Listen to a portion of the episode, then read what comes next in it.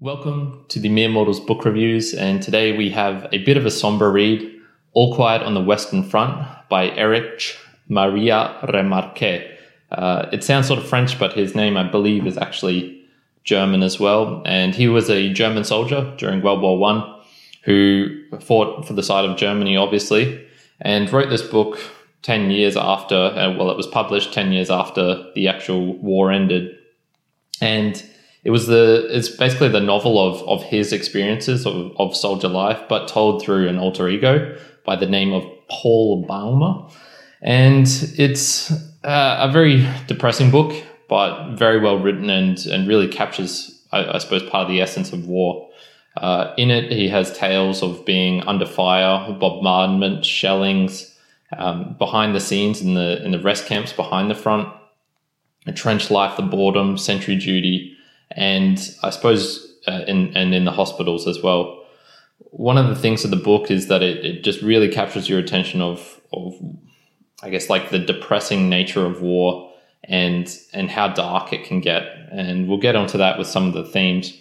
So one of the observations, I guess, themes for me was it was his genuine experience, and so there was no filter. Granted, he told it through the use of a character, so I think that was actually a pretty good idea from him, in the sense that it allowed him to say some things that he possibly couldn't do if he was saying it as, this is my personal experience, this is what I actually felt.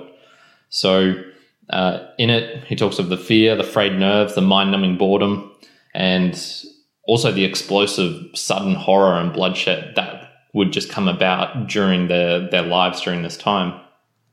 Yeah.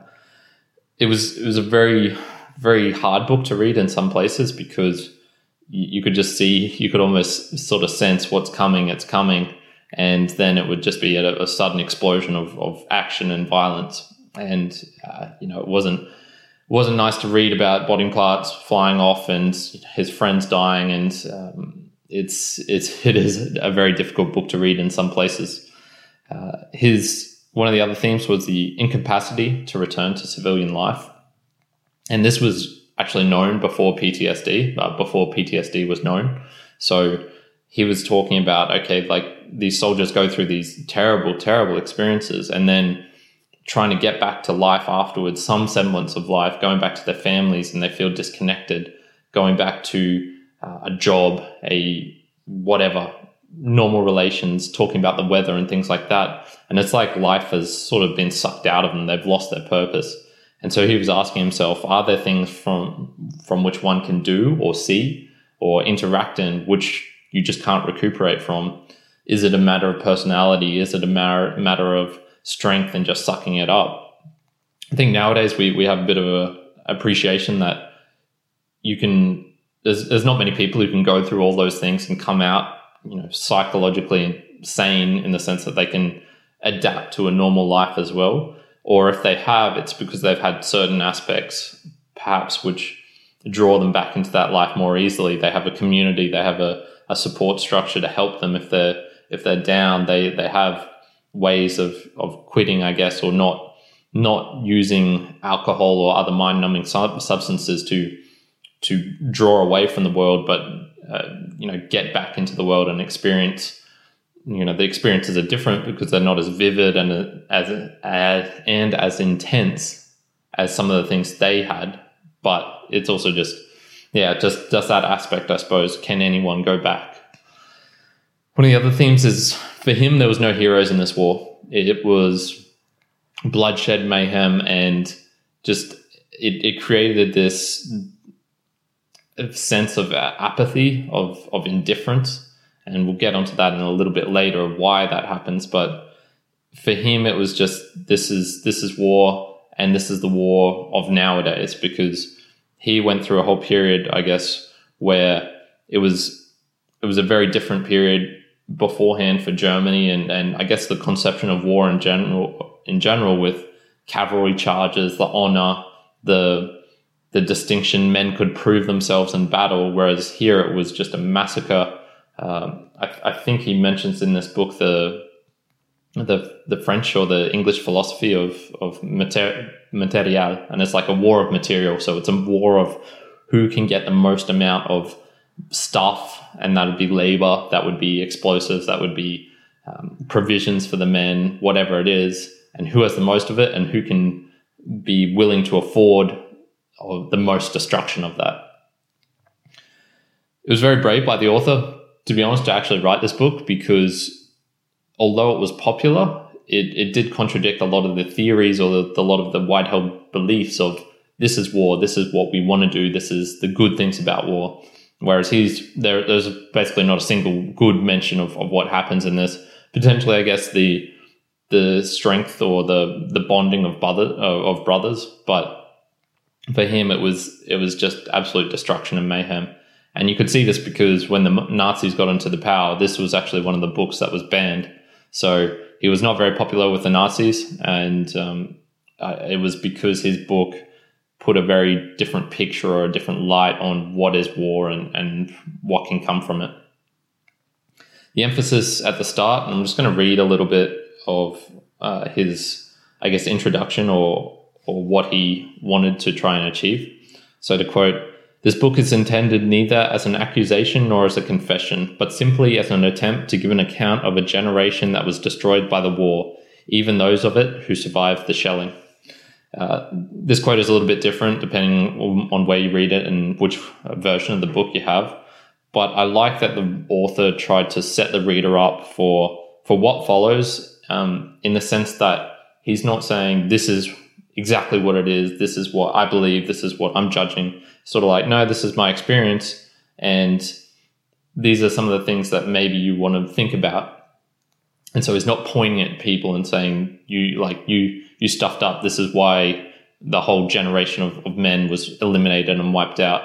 And that was one of the key things as well. He talks about the generation. So for him, it was this whole period, this whole time of men in their early 20s or late teens just absolutely destroyed, and they don't come back. They have no voice, they have no say, because they've just been, if they survive the war, they're just as damaged, and potentially it's an even worse outcome than just dying during the battles, because they have to then deal with the suffering and the pain and all the other things that come after that.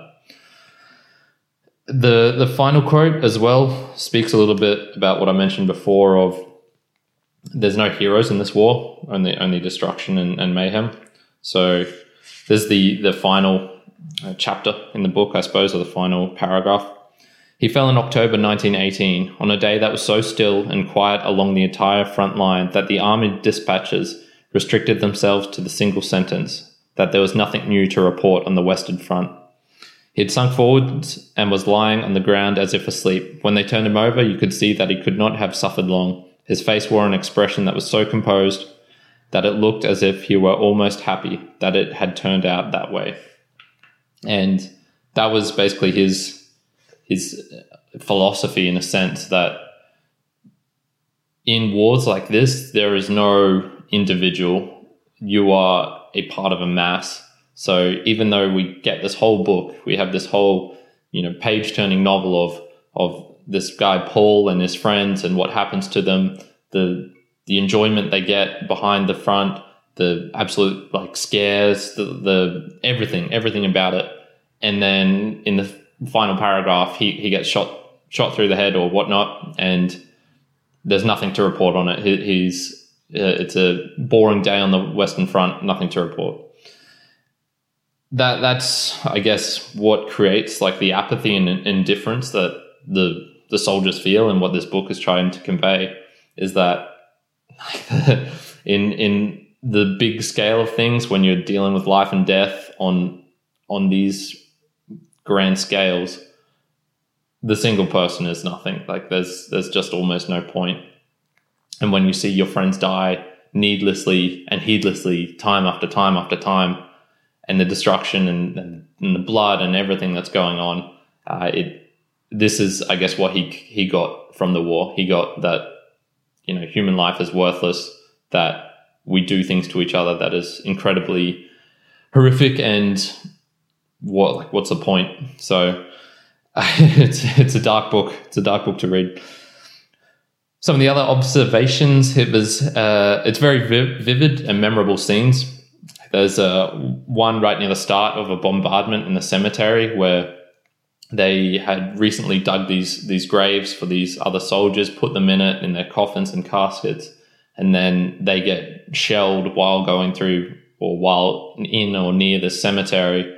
And he is, dealing with dead bodies being brought back up to the surface and him trying to save the dead. It's sort of like a good metaphor for the inutility he felt while fighting, which was, at one point he's trying to save already dead people who had been brought back to life through the destruction and mayhem. Yeah.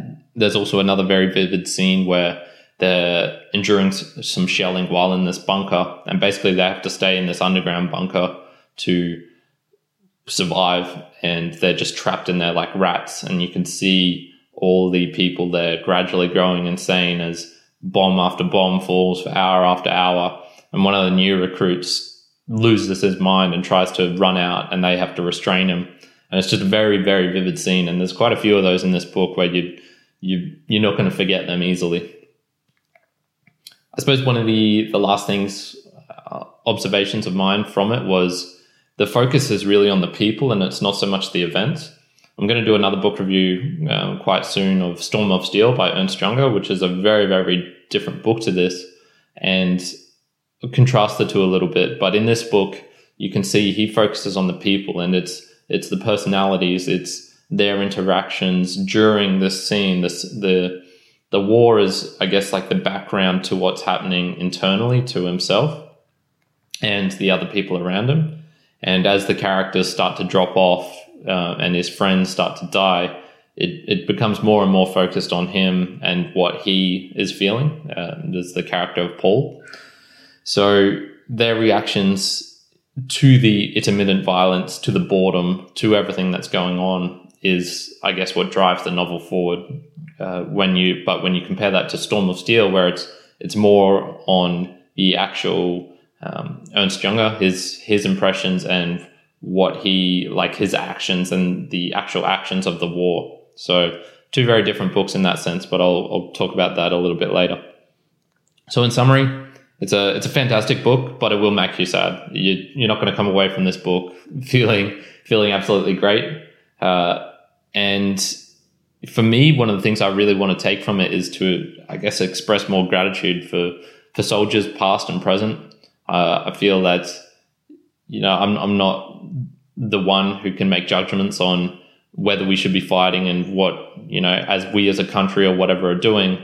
But for the individual man who's fighting, they deserve respect and I guess gratitude for what they were doing. So, in total, I'm giving it a 7.5 out of 10, which is a very good recommendation from me.